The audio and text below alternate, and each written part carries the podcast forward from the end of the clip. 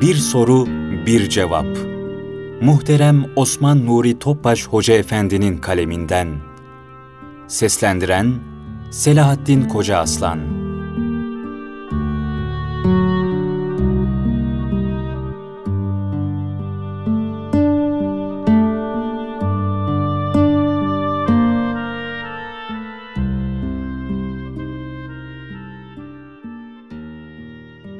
Yaratılış hikmetimiz Soru Efendim, son zamanlarda ateistlerin yaydığı ve onların da etkisinde kalarak zihinleri bulanan bazı Müslüman gençlerin Allah beni yaratırken bana sordu mu? Sormadığına göre beni niçin hesaba çekecek? Türünden sorularıyla muhatap oluyoruz. Böyle düşünenlere nasıl bir cevap vermek uygun olur? Cevap Bu suali muhatabın zihninde herhangi bir şüpheye yer bırakmadan cevaplayabilmek için kendisinin kullanmış olduğu kelimeleri bilhassa dikkate alarak şöyle başlamak istiyorum. Öncelikle bu kimse Allah beni yaratırken bana sordu mu? Demekle kendisini yoktan yaratanın Cenab-ı Hak olduğunu kabul ettiğini ifade etmiş olmaktadır. Cenab-ı Hak ise faili mutlaktır. Dilediğini yapabilecek yegane güç ve kudret sahibidir. Malikül mülktür. Bütün kainat O'nun mülküdür. Faili muhtardır. Yani mülkünde dilediği gibi tasarruf eder kimsenin ona bu hususta haşa hesap sormaya hakkı yoktur, haddi de değildir. Ayrıca Cenab-ı Hak insanı kün, ol emriyle yoktan var etmiştir. Yani insanoğlu, Cenab-ı Hak onu var etmeden evvel bir hiçti. Bu sebeple de Cenab-ı Hakk'ın henüz yok olan bir şeye soru sorması abes olurdu her işinde hikmet sahibi olan Cenab-ı Hak'sa asla abesle iştigal etmez. Diğer taraftan böyle bir sual, Allah muhafaza buyursun, ilahi takdire rıza göstermemek ve külli iradeyi haksızlıkla itham etmek manalarına da gelmektedir. Aynen müşriklerin ileri gelenlerinden Velid bin Mughire'nin yaptığı gibi. O da nübüvvetin Peygamber Efendimiz'e verilmesinden dolayı Allah'ın iradesine ve takdirine haşa yanlışlık izafe ederek şöyle demişti. Kureyş'in büyüğü ve efendisi olan ben, yahut Sakif'in ulusu Amr bin Umeyr dururken, Kur'an Muhammed'e mi inecekti? Ayet-i Kerime'de Mugire'nin bu hezeyanı şöyle nakledilmektedir. Ve dediler ki, bu Kur'an iki şehirden bir büyük adama indirilse olmaz mıydı? Zuhruf 31 Cenab-ı Hak ise bu saçma beyana bir sonraki ayette şöyle cevap vermektedir. Rabbinin rahmetini onlar mı paylaştırıyorlar? Yine Cenab-ı Hak beni yaratırken bana sordu mu demek, insanın hak katındaki değerinin idrak edilmemiş olduğunun da bir göstergesidir. Zira Cenab-ı Hak onu herhangi bir mahlukat olarak değil, yaratılmışların en şereflisi olan insan olarak halk etmiş, mükerrem, üstün kılmış ve ona kendi ruhundan üflemiştir. Hatta ayet-i kerimede buyurulduğu üzere onu yeryüzündeki halifesi kılmıştır. Sizi yeryüzünün halifeleri kılan, size verdiği nimetler hususunda sizi denemek için kiminizi kiminizden derecelerle üstün kılan O'dur. En'am 165 Şeyh Galip ne güzel söyler. Hoşça bak zatına, kim zübde-i alemsin sen. Merdûm-i dide ekvan olan Adem'sin sen. Yani, ey insan, kendine gönül gözüyle hoşça bir bak ki, sen alemin, yani yaratılanların özüsün ve sen kainatın göz bebeği olan Adem'sin, insansın. Şimdi sormak lazım. İnsan, insan olmak vasfıyla dünyaya gelebilmek için bir bedel mi ödedi?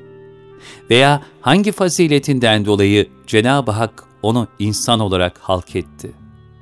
Mesela bir kimseye hiçbir hakkı ve talebi yokken, her türlü ihtiyacını fazlasıyla karşılayacak büyük bir hazine hediye edilmiş olsa, bu kimse kendisine bu hazineyi hediye eden kimseye hitaben, sen bu hazineyi bana nasıl hediye edersin? Benden izin aldın mı? Tarzında memnuniyetsizlik ifadeleri sarf edebilir mi? Böyle demek için akıl nimetinden mahrum olması lazım gelmez mi? Zira aklı selim sahibi bir kimsenin böyle bir hediyeye karşılığı ancak minnet, muhabbet ve şükran duygularıyla o hediyeyi bahşedene meftun ve medyun olmaktan ibaret olur.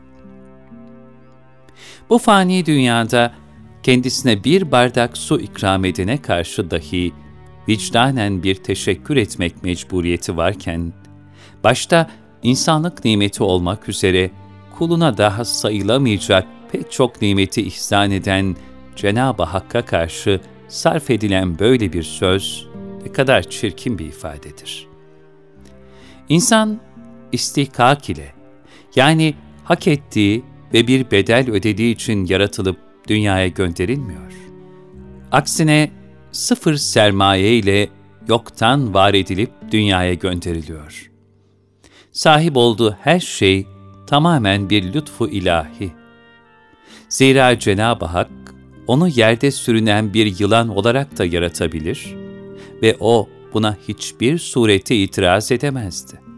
Çünkü insanlar ve cinler dışındaki mahlukatta imtihan olunma keyfiyeti söz konusu olmadığından, onlarda Cenab-ı Hakk'ın emrine muhalefet edebilecek bir tercih salahiyeti de bulunmamaktadır.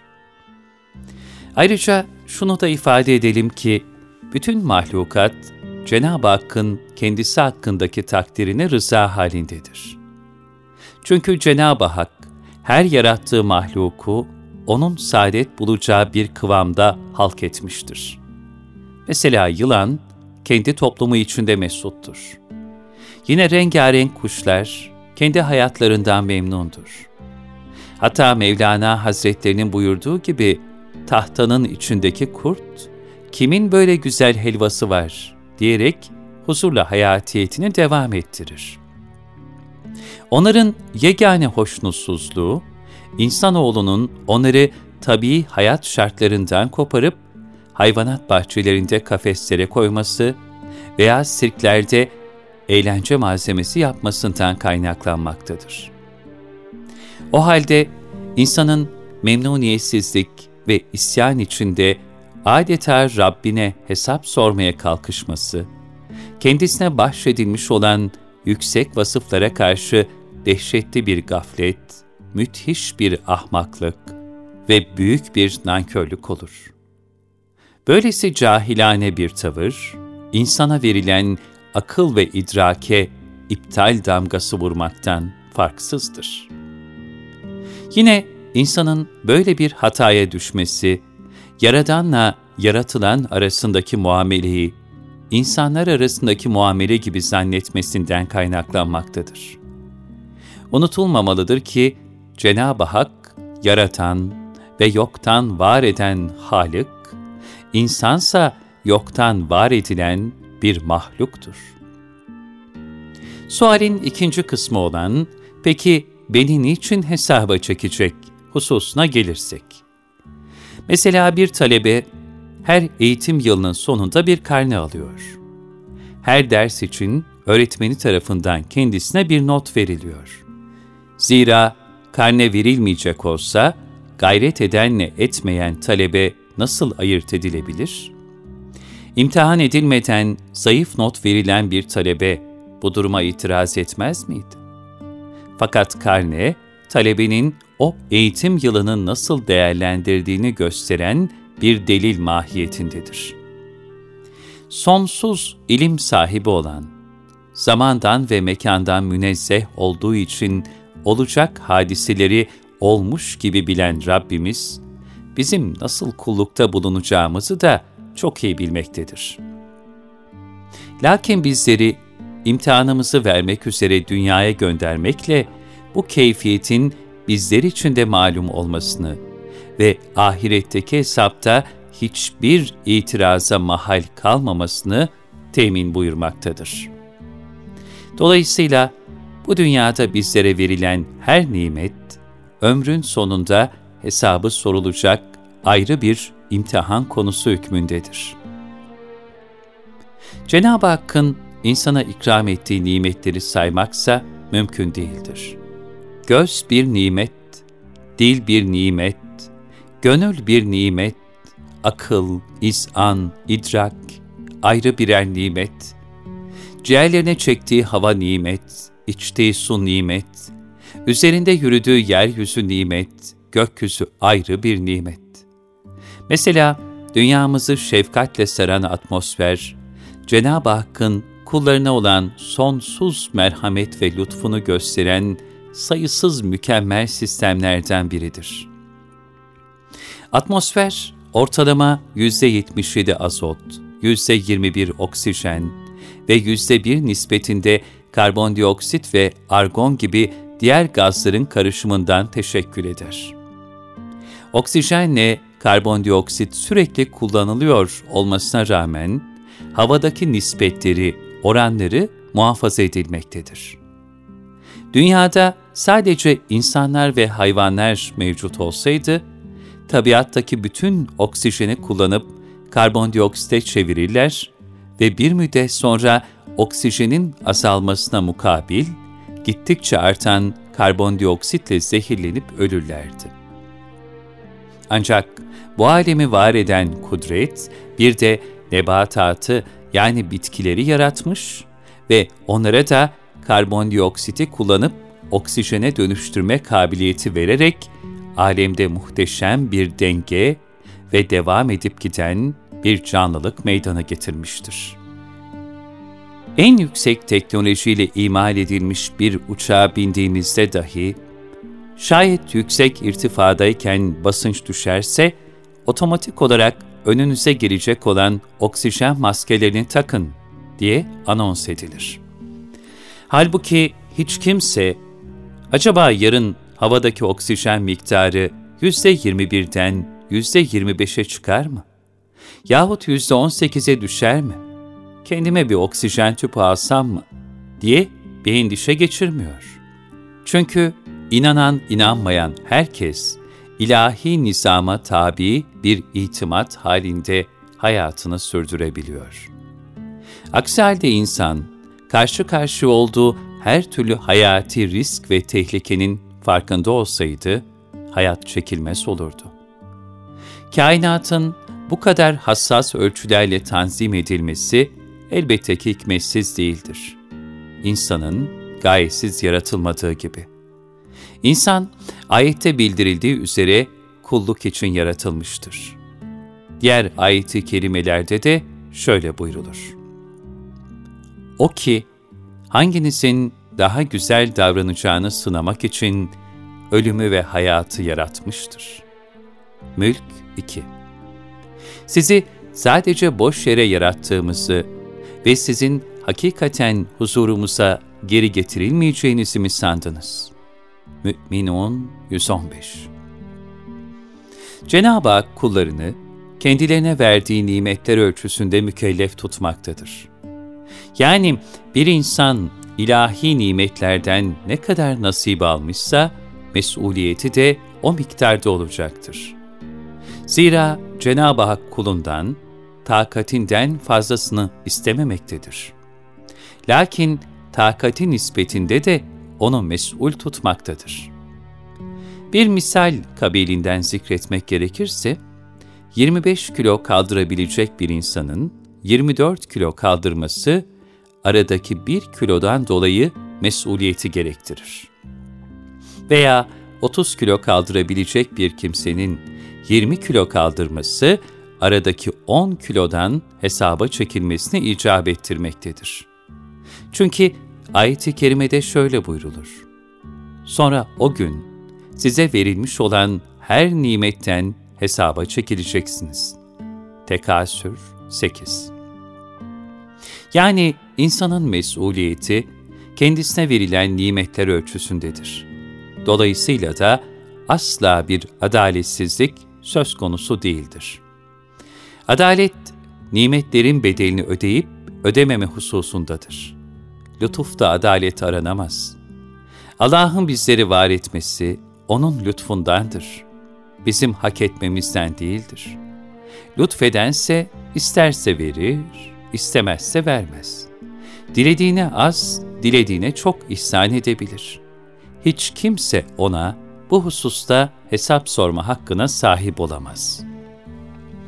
Bizler de bir bedel ödemediğimiz halde meccanen yani tamamen Allah'ın lütfuyla yoktan var edildik.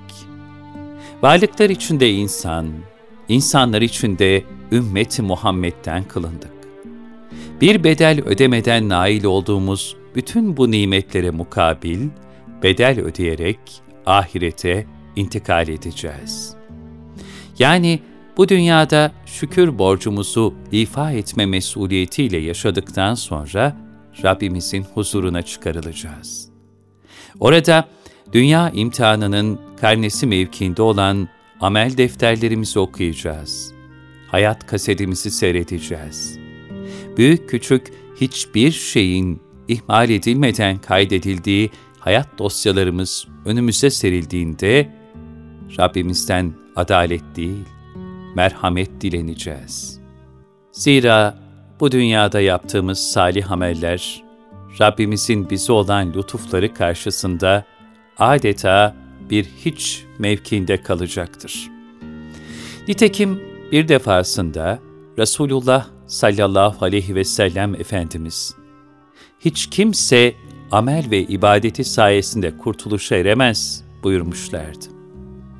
Ashab-ı kiram hayretle, siz de mi kurtulamazsınız ey Allah'ın Resulü diye sordular.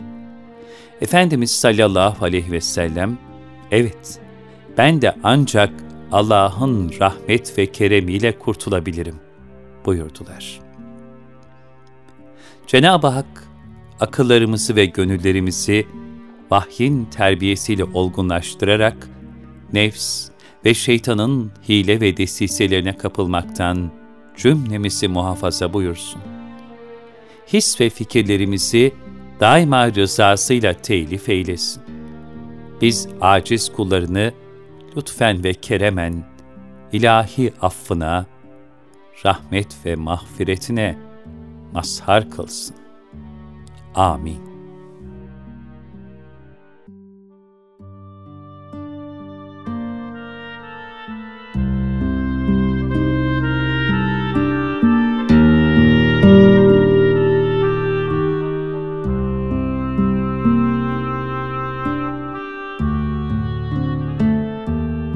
Bir soru, bir cevap. Muhterem Osman Nuri Topbaş Hoca Efendi'nin kaleminden. Seslendiren Selahattin Koca Aslan